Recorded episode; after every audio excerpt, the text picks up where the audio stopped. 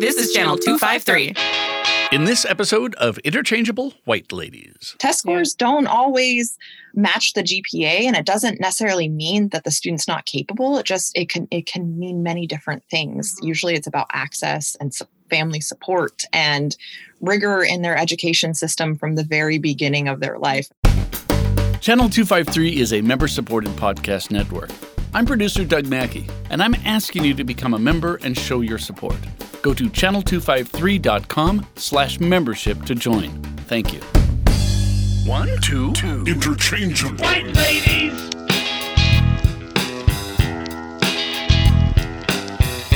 One, two, two. Interchangeable. White ladies!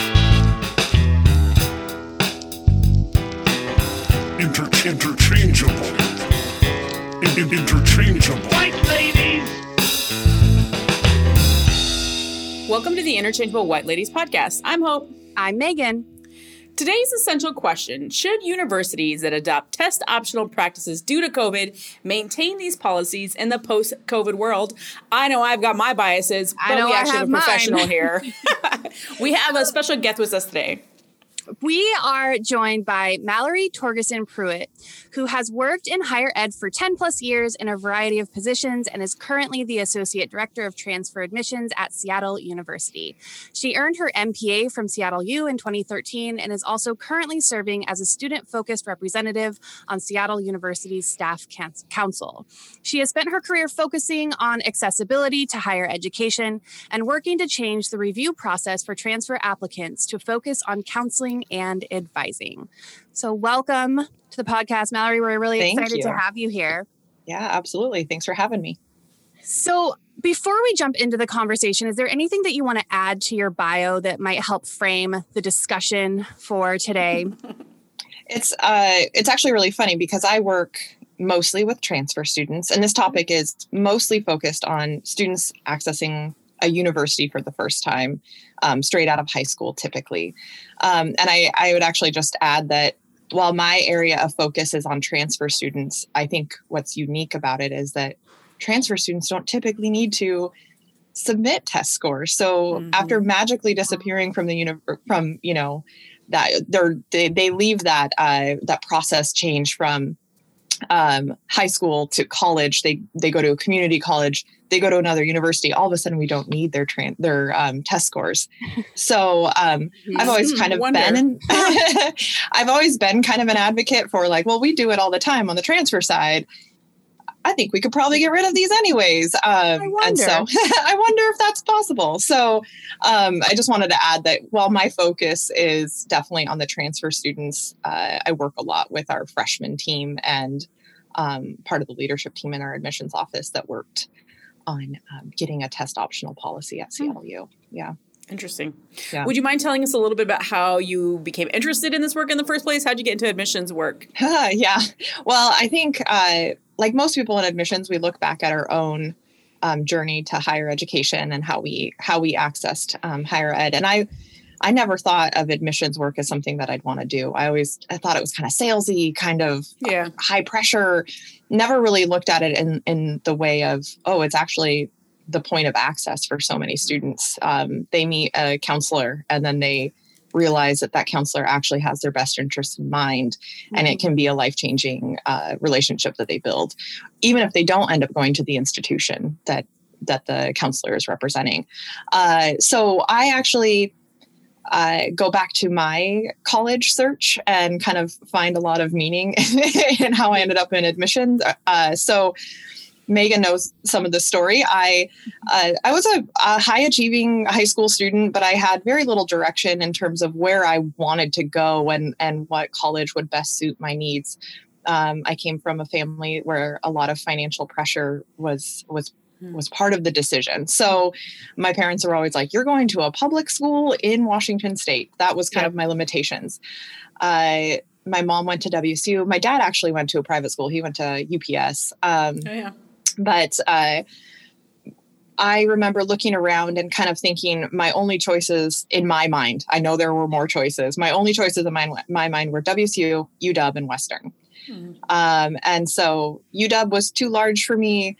Uh, Western. My sister was still there and living in Bellingham. I really didn't want that, um, although I think it probably would have been a good fit for me. Mm-hmm. Um, and WSU, I had lots of friends going there. They offered me a scholarship. It seemed like a great idea, even though when I visited, it was a terrible fit.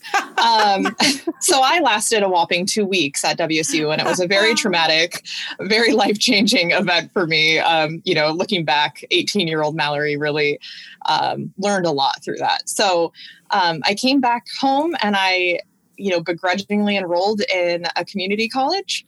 And I thought, oh, I'm going to be here for a quarter. I am too good for this community college. I don't belong here. I'm just going to do this to kind of like bide my time while I can I can reapply to UW. And uh, anyways, I ended up staying there for two years. It was a life changing experience. Probably um, just probably one of the best experiences of my life in terms of changing my outlook on a community college, working with a truly diverse, um, you know, student body. I, I joined student government. Um, I was working with Cool. people that looked and lived a very different life than me. So, Hmm. um, and then I transferred to UW Tacoma. So I did that transfer thing, and then I ended up working at Seattle U. Um, worked in advising uh, for several years in a different couple different roles, and then an opportunity came up um, in the transfer admissions team. And after talking to the dean and a couple people in similar positions, um, I was like, you know, I want to try this out. I think this would be really great. I love working with community colleges. I love working with students who have a varied um, educational experience. I think this could be really good for me. And that was about three and a half years ago. Hmm. And, um, you know, it's been a good career trajectory for me, quite honestly, too. Like, I, I like that there's kind of a ladder, but there's also uh, a lot of opportunity to make big changes in students' life through admissions. So that's how I ended up there. So you mentioned like your attitude around community colleges Mhm. changing. Yeah. And do you still like how do you use that change and shift to work with now students that are coming from community colleges? Do you still see that stigma both in the students that are asking to transfer as well as even in at Seattle University, right? Like in the staff at Seattle University. Mhm. Yeah, definitely. And I would say um, it's really interesting because some students love their community college experience. They've had an amazing Mhm. time. And then some students are like, get me out of here. I, am ready for the university experience. Um, and, it, and it can be for a variety of reasons. Maybe they think they were like me and they're like, I'm too good for this place. Um, or maybe they're, you know, just ready to try something new, a little bit bigger, uh, you know, a different, uh, you know, engaging with different people. Maybe they're with people from their community because it's all community based. Um, Right. And so they're just ready to kind of that next step. But absolutely, I see it from, um, I would say, in the past, I would say I've been at Seattle U for almost for about 10 years. Um, and in the beginning, there was definitely a big stigma on transfer students, not necessarily that they weren't worthy, but there was just less resources. More resources went to freshmen. Um, and, you know, scholarships were super different for Hmm. freshmen and for transfer students. And while they're still different, they're more similar than they've ever been. Um, and I would just say that there was kind of this it, transfer students were kind of an afterthought. It was kind of like, oh, freshmen, oh yeah, and transfers, that's not going to work for transfers. Oh well, we'll figure it out.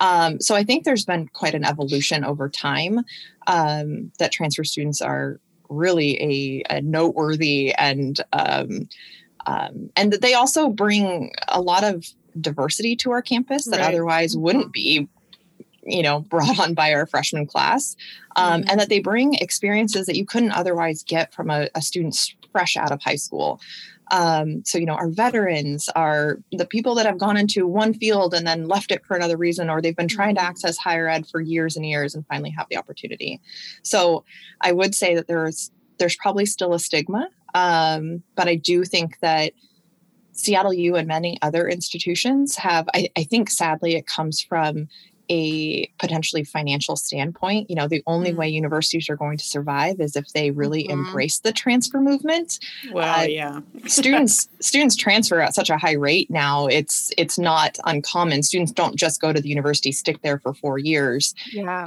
Uh, the students go for a year realize they don't like it they transfer families are really tied to running start or other types of programs and then they stay to continue their uh, finish their associate's degree. So um, I, do think over time it has the stigma has kind of uh, you know lessened, but it I think it still definitely lives there. It's it can be an afterthought for sure.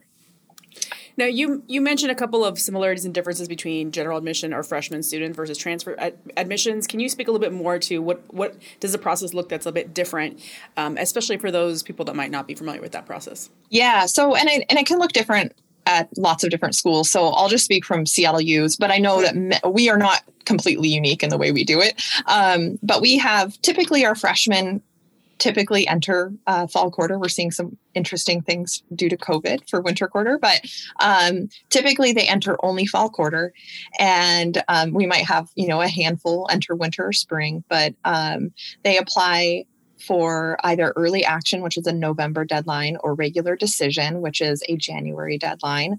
Um, and they are admitted kind of in bunches during those timeframes. It's not really a rolling type of admission. Um, and uh, they usually apply with several other schools, um, mm-hmm. you know, using a common app or something similar. Um, and then they kind of make their decision around May, is kind of the timeline. Although there's been lots of rule changes. So now May is not quite as nationally important as it used to be. Um, and so for transfer students, transfer students come to us all over the place. While fall is still the most, you know, uh, popular choice of quarters. It's the most common choice to transfer during fall. We get lots of students in winter and several students in spring, and um, students are coming from all over the place. They apply kind of when it works for them. We do have deadlines, but they're more flexible. Um, they're trying to meet students where they're at, and we definitely have rolling decisions, meaning we kind of release decisions as we go. So there's not this like hype to a decision drop. It's kind of it, it comes after your your um, application was reviewed. So those are the big like review differences in terms of timeline. Mm-hmm. Yeah. So you mentioned um, that you kind of moved to push or wanted to push Seattle University into this test optional space. spaces and as a transfer admission um, person like you've seen the benefits or maybe you've seen the impact of being test optional on the transfer student side and wanted to push Seattle University into a freshman test optional, right? And so, from what I understand, Seattle University moved into this space even before COVID, right? So, there was this move to being test optional all around before COVID happened. And then now we're in this post COVID world, and all these universities are um, just now beginning their first kind of test optional in like cycles, right? Where they're having students on campus that applied with this test optional application. Um, can you talk a bit, a little bit more about that journey that Seattle University went through in order to get themselves to being test optional? Yeah, so it's actually really interesting. When I joined the admissions office uh, three, four years ago, it was kind of a rumbling of, uh, you know, we wanted to be test optional especially the admissions counselors, people that review files, they're like, you see the inequity in in the review, right? Like I always say that admissions, um, anyone that's reviewing a file, they aren't we aren't making decisions willy nilly. We have a set of guidelines that we're following that are um, put in place by the university leadership and academic leadership. So we can't just go like, this is a you know we can advocate for students for sure, but we can't go. Right. Oh, the student doesn't meet any of the requirements, but we're just going to let them in anyways, especially yeah. to, um, you know, more competitive majors. But there was always the rumbling of like, oh man, we have like I'll just use nursing. Our nursing program is the most um, competitive, and we would get applicants that were applying for freshmen, um, the freshman nursing cohort, and they would have a killer GPA, like just killer 4.0, 3.9 they volunteer, they fit every aspect of the application that we're looking for, but their test scores were just not mm-hmm. competitive. And um, you you would definitely see trends geographically. It's not a surprise, I don't think, to anyone probably in this room that test scores yeah. don't always um, match the GPA, and it doesn't necessarily mean that the student's not capable. It just it can it can mean many different things. Mm-hmm. Usually, it's about access and family support and rigor in their education system from the very beginning of their life. I mean, we can go through a lot of different things. Yeah, yeah. Um, and it's, it was so unfortunate to see those students not be able to be admitted or be admitted as a pre engineering or something like that, not directly to their cohort, um, based off of a test score. And we would see it in geographic pockets, um, especially, you know, we get a lot of out of state applicants um, for.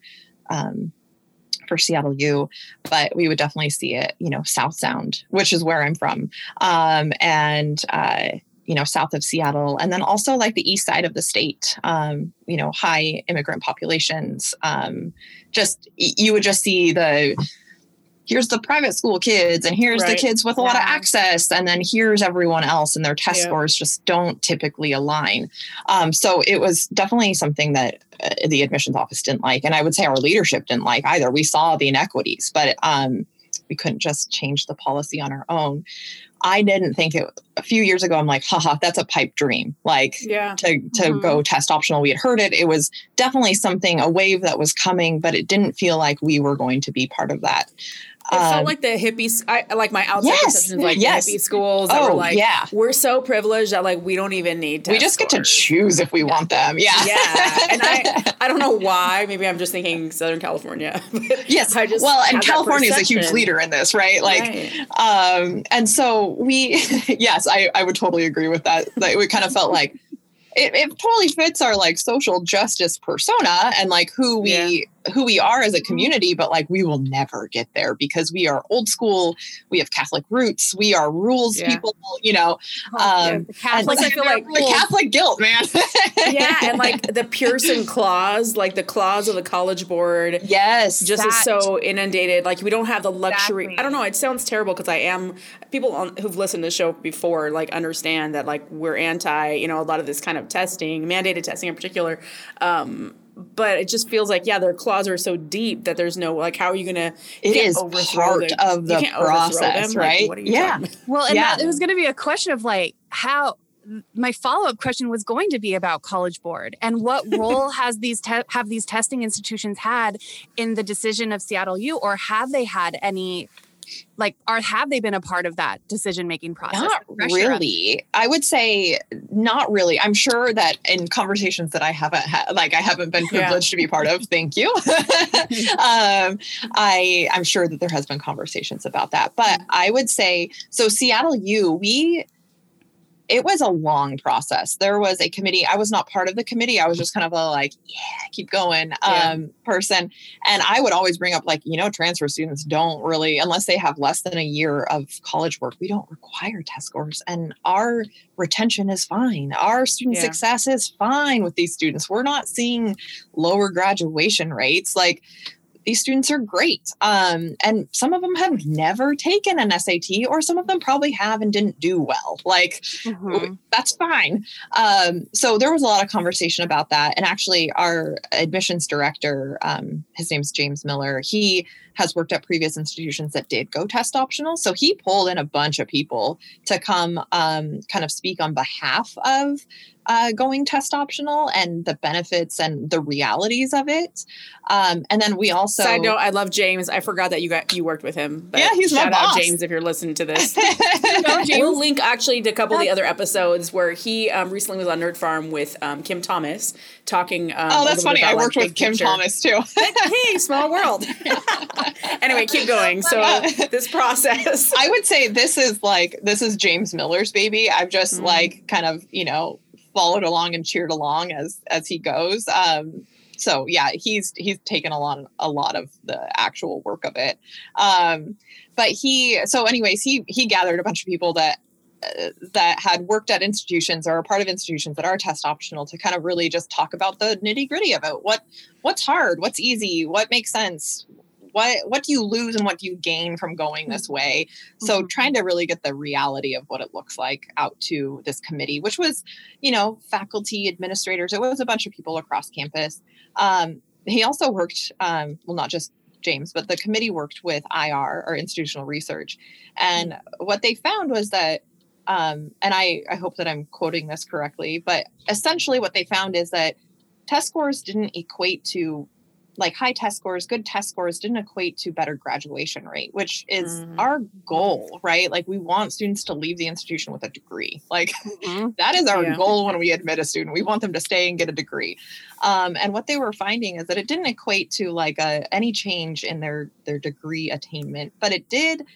Um, g- strong test scores would typically impact their first quarter GPA, which it's Mm. like cool, awesome. They might do better their first quarter, but if they retain and graduate, that's a really our goal. Like Yep. we can get them across that first quarter their support services if we know this we can help them Yeah. we can build better um, you know just having that knowledge means that you can do something with it so um, the committee voted i think unanimously or in high support to move to test optional and this was years and years of working and finally the committee kind of were they were given a date to make a decision and they did they said go like we we want to do this so we announced i think in march that we were going test optional and then everyone also announced that they were going test optional but it was like jumped on board. Following you, yeah. Following you.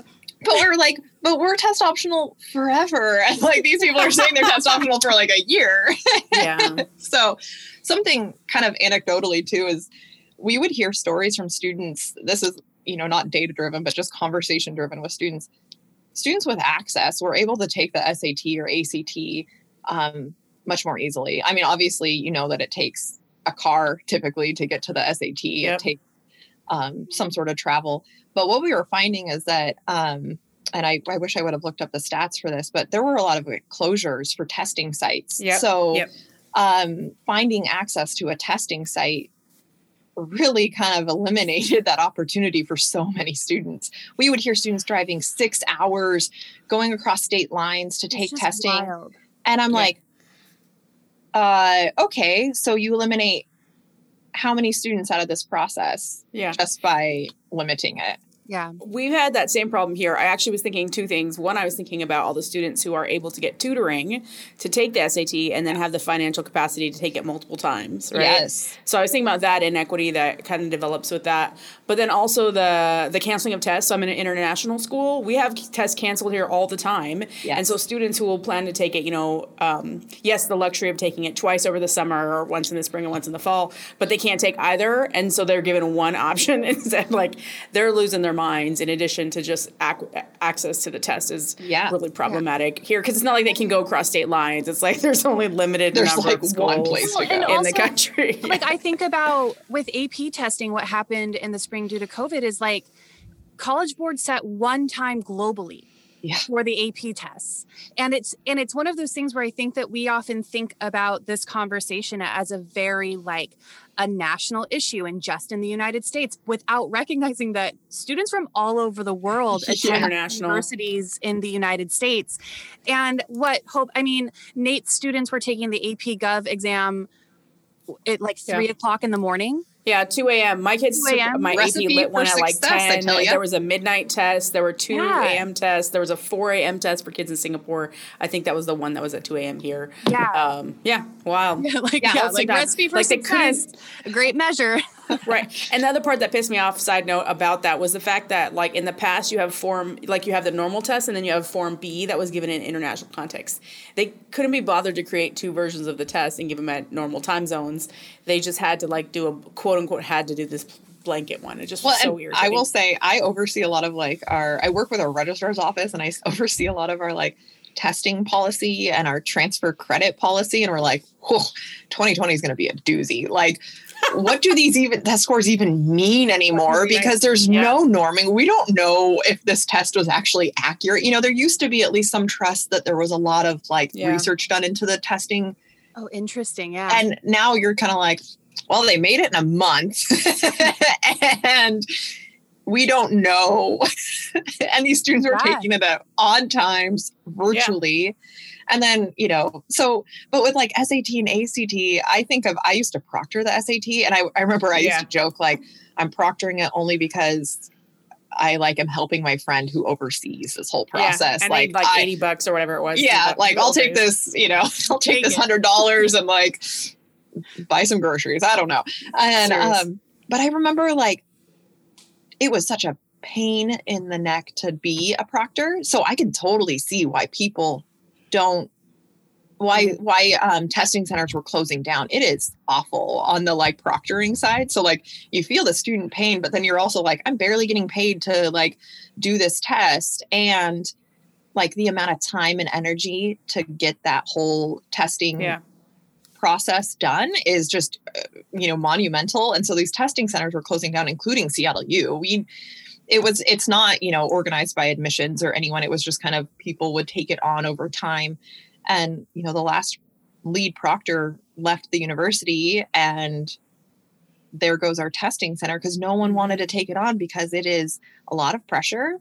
Mhm. it is a lot of time and energy and you have to recruit people. And if you don't have enough it's all on you. And um, i remember our proctor our lead proctor she um, she lived in an apartment building in seattle. They had a like middle of the night fire alarm and um, she got she was leaving her building going down the uh, the um, stairs and she slipped. And she like had a black eye and she had, was bruised all over the place. And she showed up at like four in the morning to set up for the SAT because literally no one could do it except her. And I remember getting there, I was like, can we send you home? Like, you shouldn't be here.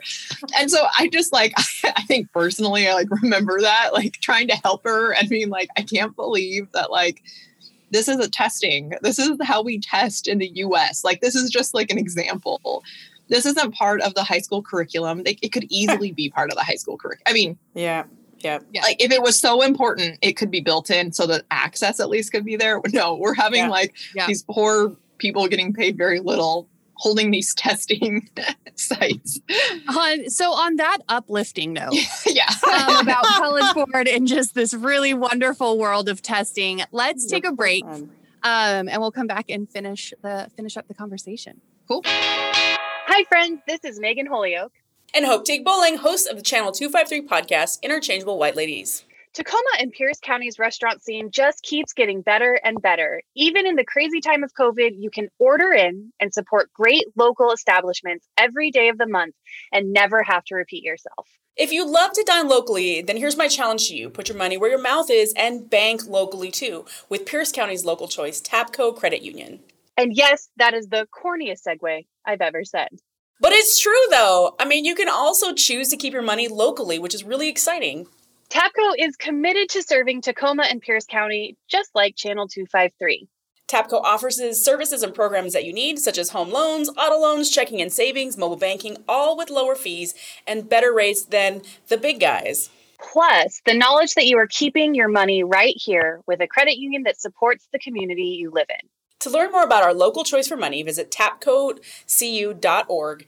Many thanks from us at Channel 253 and Interchangeable White Ladies podcast to Tapco for all of your support. So, welcome back. Uh, before we continue our conversation, Hope and I are excited to announce a collab with the Nerd Farmer podcast. We're both going to be reading and recording episodes on the book Caste by Isabel Wilkerson. Tweet about the book with either hashtag Nerd Farm Re- Reads or hashtag Read Less Basic. So, jumping back into this conversation, you mentioned and you kind of alluded to this intersection between test optional and equity work right? So there's this intersection and and i think that we all kind of know that it's there. Um, but what kind of what overlap have you found in this work between moving towards being more test optional and really pushing that equity work that you said was kind of a part of what seattle university does as well?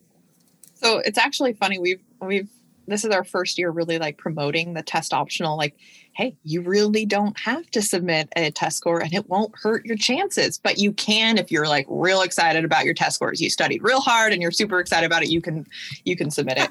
Um, and students are like no but really like I, I need merit scholarships so i have to submit them right? We're like no no no. Like we're, we're truly test optional. So i think right now part of the work is really alleviating some of the concern that you really can apply test optional, like not submitting any test scores, and you will be fairly and equitably reviewed based off of what you submit. And so we've actually had a lot of students that like just don't believe us. Like it's it's too good to be true. They think it's only for this upcoming year. They're you know they're in their junior year or their yeah junior year. And so they're like oh but when i apply it's going to be different. We're like no no no. This is real. So i think part of the work right now is really getting students to understand that mm-hmm.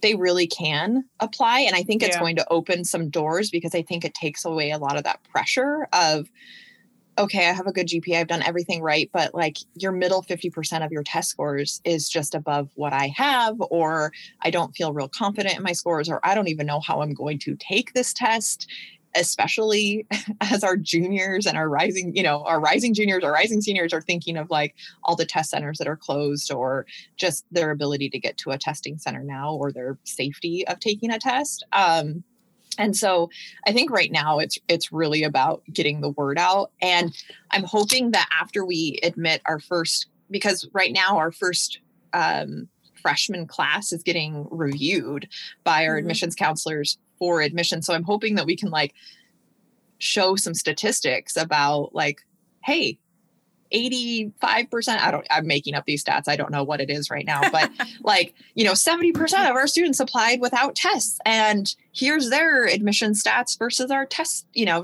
testing yeah, stats or something to kind of like show like hey this is for real and i and i do think that um you know a lot of our college counselors that we work with at high schools I, they know that we're test optional but i'm kind of curious if um, it's really stuck with them because mm. when this was announced, it was just amid such a crazy moment in in time, um, and they're working with so many students applying to so many schools, and I'm I'm wondering if they think it's a even though we've announced it several times and and we work with them, is it really permanent or you know somewhat permanent? It's we're we've made this decision for all future years. We don't have an end date, you know. Um, so part of that i think is is getting through this first cohort and doing a lot more like it sounds gross but marketing about it mm-hmm. to get mm-hmm. students to really believe it but what mm-hmm. i think is really cool is i've talked to one of our counselors um, his territory is south um, like south of seattle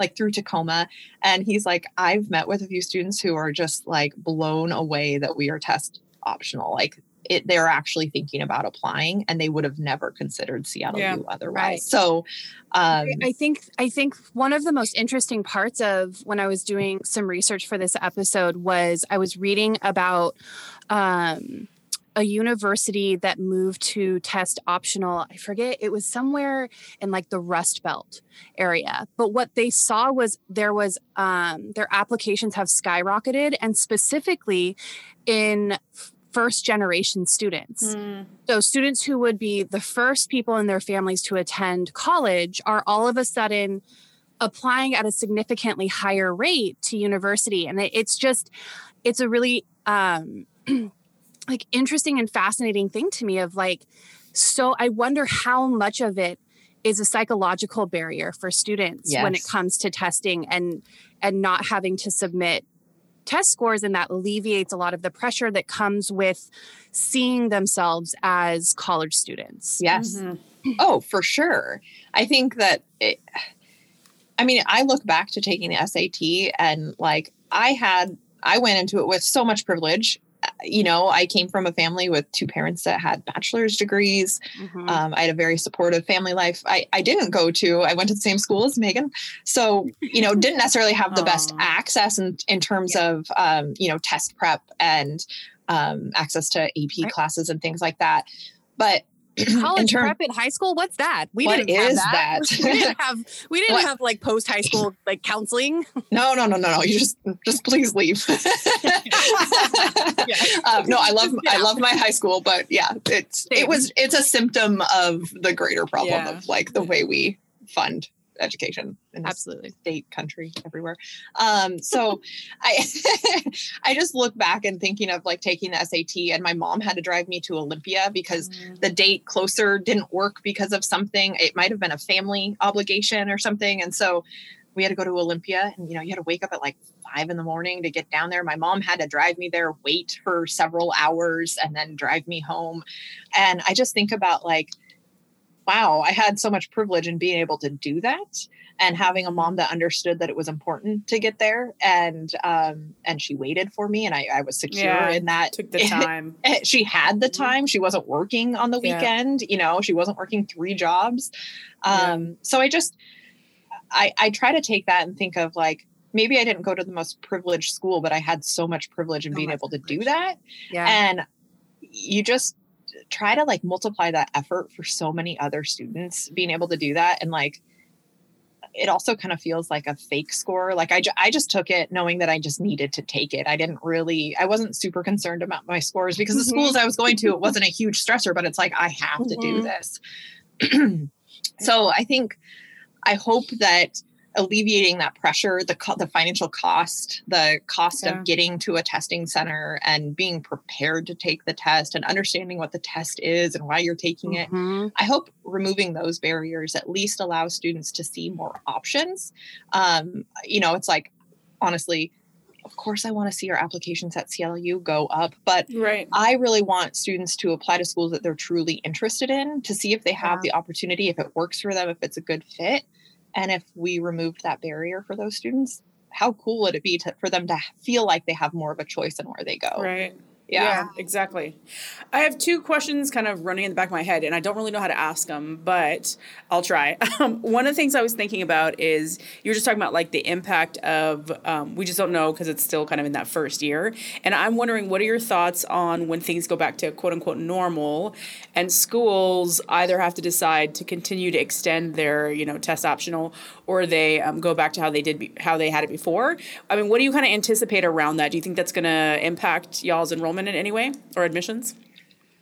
I think so. Seattle U will stay with test optional. We've made that decision, Yeah. but I am so curious about all the schools that have decided to go temporarily test optional. I'm my without really any insider knowledge of, of what's going on, on with those schools is my assumption is that a lot of those schools are going to use this as a test case. Like, Mm. how did this work? Can we do this? How would we implement this?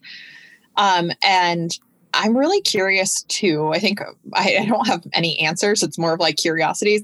I'm really curious too if, like, if the college board is able to even offer enough tests to really support the schools that are test required because we're going to go through this whole year of like very little testing slash hardly any testing going on and then all of a sudden we're supposed to like fill these rooms full of people to take tests for institutions that the prior year were not requiring tests i just i'm curious how that will play out Mhm. I I have a feeling that a lot of schools are going to end up being test optional at least for the next several years. I just I can't see this like like I feel like we look back at March and we're like, oh, we're gonna go home for a couple weeks and then we'll come back and we'll figure it out. And then like you know nine months Fools. later, We were all so dumb. I know I feel so stupid. Like Shame on us. um, but I feel like we're gonna we can't we're not gonna turn on this light switch next year where all of a sudden testing centers are are at capacity that we are able to just like churn students through these tests that we used to. Because I think also you know colleges universities parents students teachers are gonna go like why? Why are we Mhm, doing this? If we did this last year much like i'm sure i mean i'm trying to equate it to like i'm working from home right now and my job 90% of the time can be done at home just as easily as on campus Yes. right and so i'm not going to go like oh i'm working from home full time and then tomorrow i'm expected to be on campus five days a week without going why Yeah. like so i think i kind of equate the student staff you know college Yeah. university personnel going like why are we doing this i think Yeah. I hope that it poses a lot of question and a lot of pushback in terms of like if the testing can be supportive of students because I do think there are students that a test could probably be beneficial for them. Maybe they had struggles in their high school career but they Hmm. are very intelligent and they and they want to use that test as a way to Oh, prove that maybe their GPA isn't representative of their ability Okay. or Yeah. Yeah. like you know or i don't know they they didn't take the right math classes but their aptitude in math is very strong and they want to show Hmm. that so i mean i guess I would hope that students that want to test, and there are some out there, I'm like, who are you? like, Yeah, I have a few. I'm Who are like, you what is and wrong how with are you? you? like if I was given this opportunity to like skip the SAT in high school, I'd be like, perfect. 100%. but no, like now that you say that though, because I have Megan wants to test right now. Megan wants to test right now. She's like, give me a test. I can think of students that I have, yeah. right? That are like, that- wait, that for whatever reason, you, att- usually it's attendance, right? Like usually their attendance is just abysmal. yeah. um, for whatever reasons and you know it there are many reasons why a student's attendance can be um, not to standard um, i had a student like this last year but he had he had the opportunity to sit down and like take the AP exam for Gov, he would have passed the AP exam in Gov.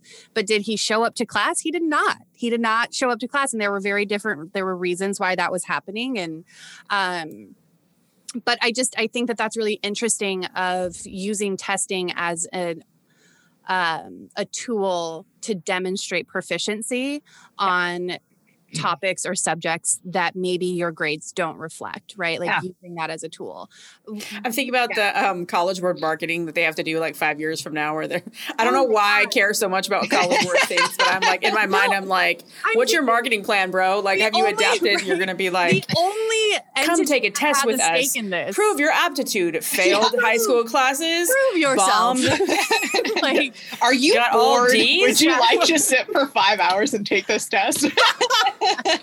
like we'll pay you. Oh, right like because they're just it's a one like truly it's a 1.1 billion dollar market right Like, Yeah. that is the annual income of college board for all of these testing and it's a 1.1 billion what is it going to be this year? Like, it's going to be, there's going to be a huge hit this And year, so- and it'll be, we're fooling ourselves. We're kidding ourselves if we think that college board is going to take this lying down. The Yeah, college absolutely. well, yeah. it, there is absolutely no way that college board and to be very to be very clear college board stakeholders right? So the people that are making money off of monetizing students knowledge right? And like monetizing students um, like aptitude or proficiency in education like I just I can't and this is just more like the doom and gloom politics side of me that's like I can't imagine them letting universities move to test optional. I well, can't it's, they're going to diversify what they do, right? That's- so yes, it's yeah. like,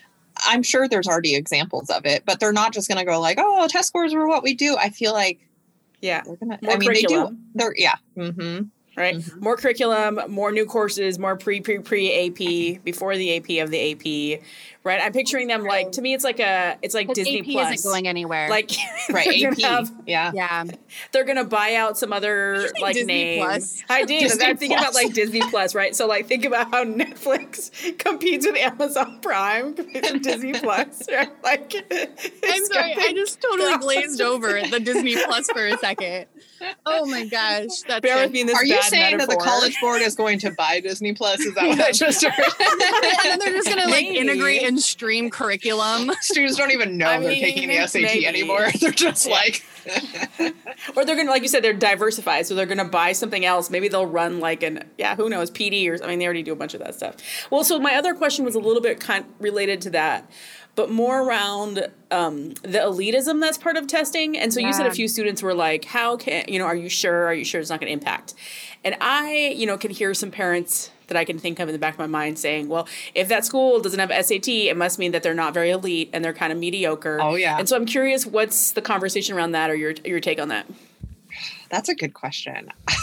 I don't know what my take on that is, um, but I, I know it's real, right? Because uh, a lot of families want to make sure that their kids are going to a school that, like, will. I mean, and part of it, I, I, I hope to look on the positive side of it. Will challenge them, will Right, um, open doors to really, um, you know, unique opportunities to Yeah. competitive. Uh, you know competitive markets Mhm. um, so I can see why you know families want to make sure that they're going to a school that um, is competitive and maybe elite. Um, I guess I don't I don't know because test scores. You're right. I feel like there's been so much mm-hmm. like so much riding on a test score, and if you like come out with like a, a excellent test score, it's like, oh, the doors open wide, wide for you. You know, you can go anywhere. And that's on good college board marketing, by the way. Like, yeah.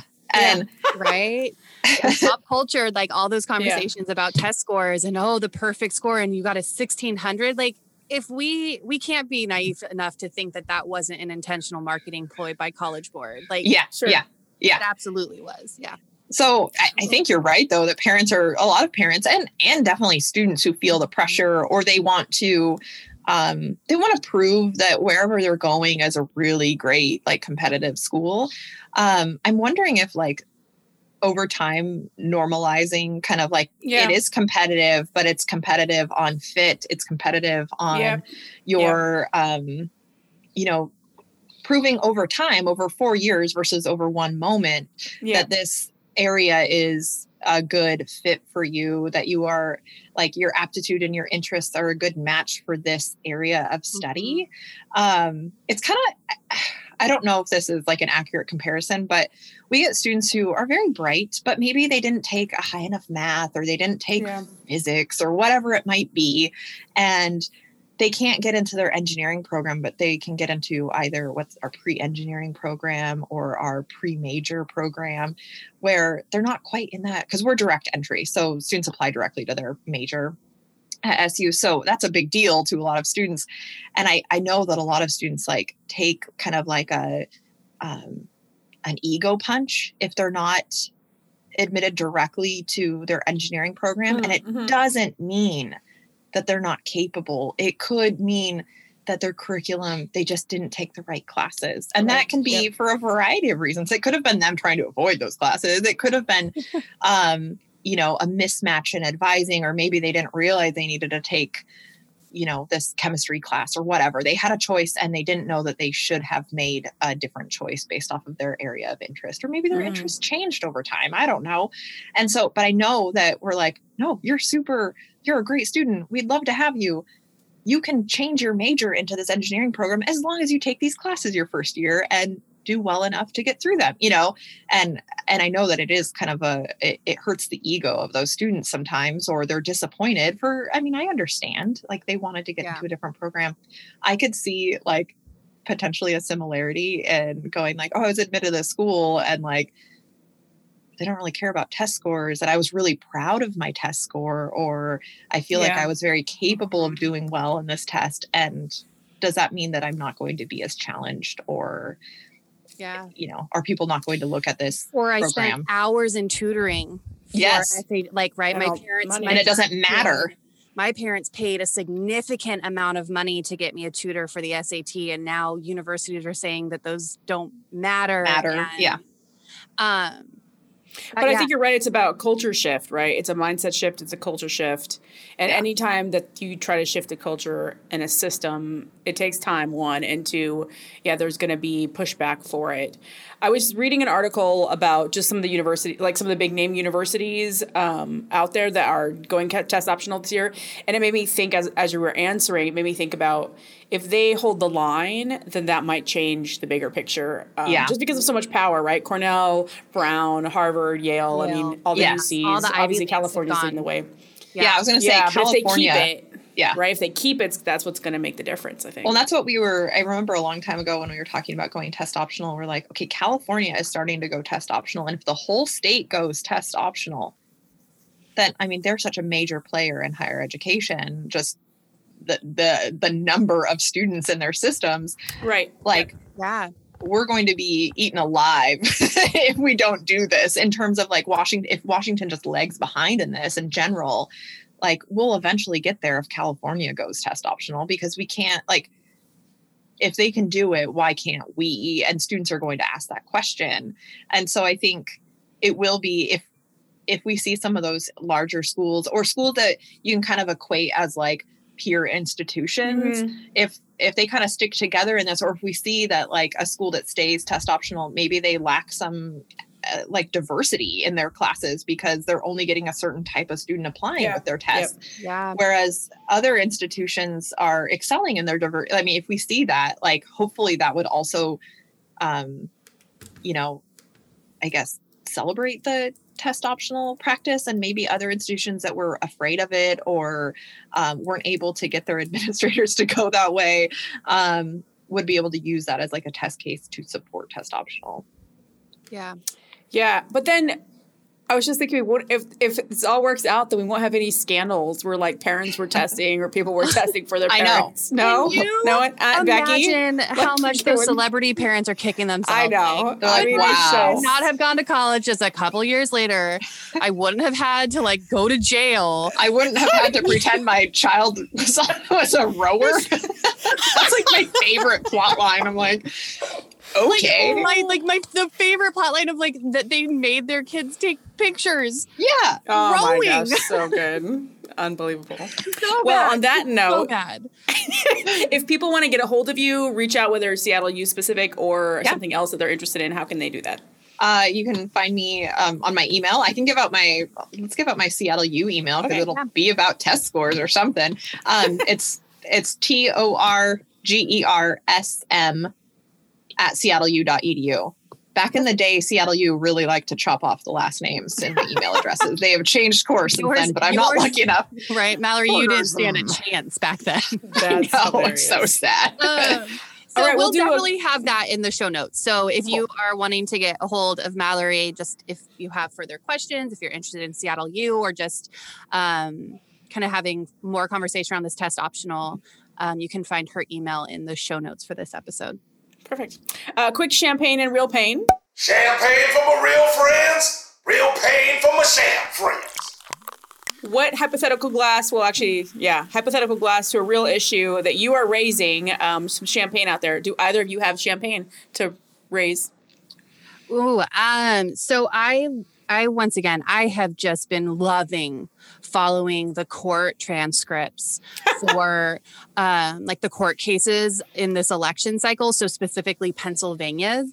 Um I can't oh my gosh, I'm gonna put the he's an appellate attorney that has been like live tweeting these hearings that he joins the Zoom calls for because you can as like the public can join and they're hilarious. And y'all, Rudy Giuliani is not okay. Like, my sister, who is a lawyer, will text me and she's like, he doesn't know what he's doing. Like, he has no idea about just like basic court procedures. So that's my like champagne to all of the um the lawyers that are like live tweeting it so that the rest of the world can see just the absolute ineptitude of Trump's lawyers, which is Fantastic. significant. Well, you know, when you have to dig to the bottom of the barrel, that's all that you have left. So bad.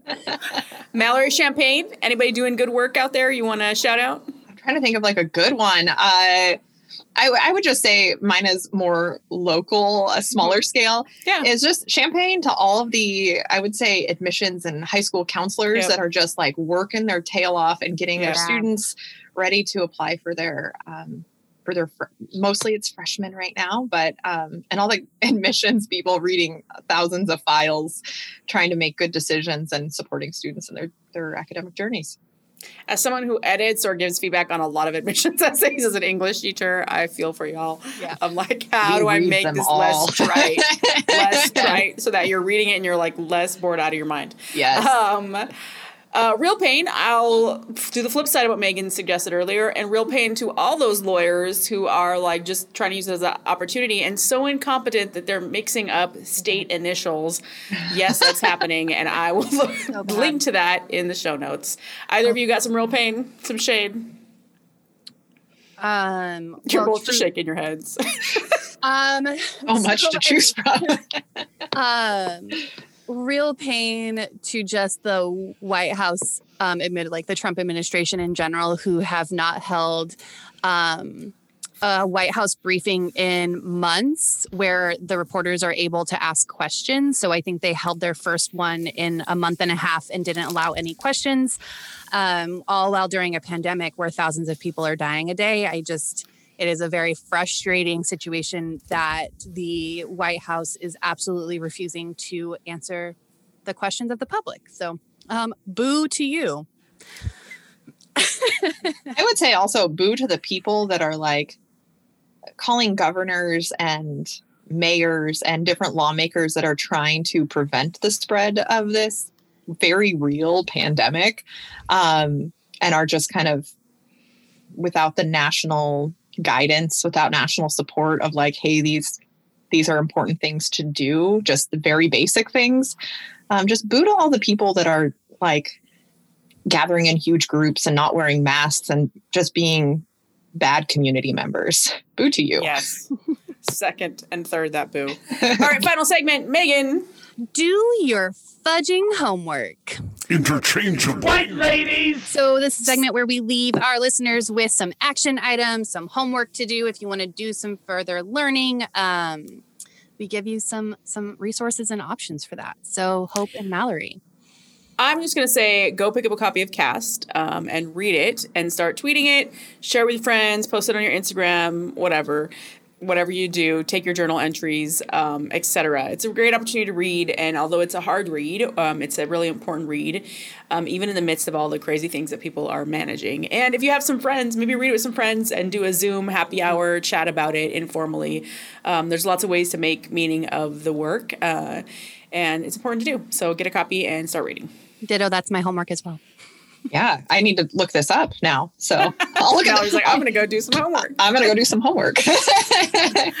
Anything else our listeners should read or listen to or go do? I've been really hooked on um, the Daily, the New York Times. Oh, so good. It's Yeah. so good, and it's so like I- I feel like it's digestible news in terms Yeah. of like one one topic. It's not always the most um, top of the page stuff anymore, and so um, it's just it's been a very good like oh yeah I forgot that this is an issue because everything else is so consumed by so many hot topics.